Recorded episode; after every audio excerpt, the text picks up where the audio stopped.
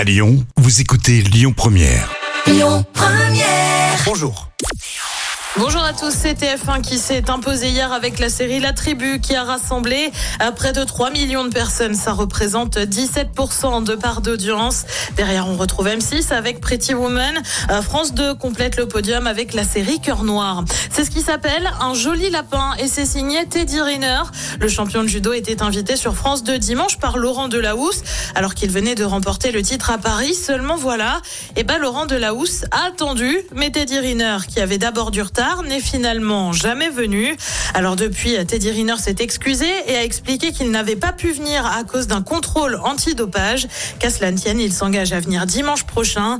L'émission du 20h30 dimanche en a même fait un hashtag en attendant Teddy. Et puis visiblement, on est dans les excuses aujourd'hui et pour cause, Endemol qui produit la Starac a aussi présenté ses excuses suite à un moment bien spécifique lors de la finale de l'émission sur TF1.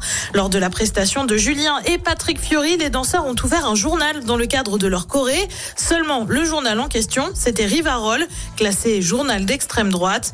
Endemol dénonce la présence d'un journal qui est, je cite, en totale opposition avec les valeurs de la Starac. Une enquête serait en cours pour comprendre comment il a fini sur le plateau. Côté programme ce soir sur TF1, c'est la série SWAT. Sur France 2, un document. France, grand format consacré à l'alimentation. Sur France 3, c'est rendez-vous avec le crime. Et puis sur M6, c'est Destination X. Sauront-ils se repérer? C'est à partir de 21 Écoutez votre radio Lyon Première en direct sur l'application Lyon Première, lyonpremière.fr et bien sûr à Lyon sur 90.2 FM et en DAB+.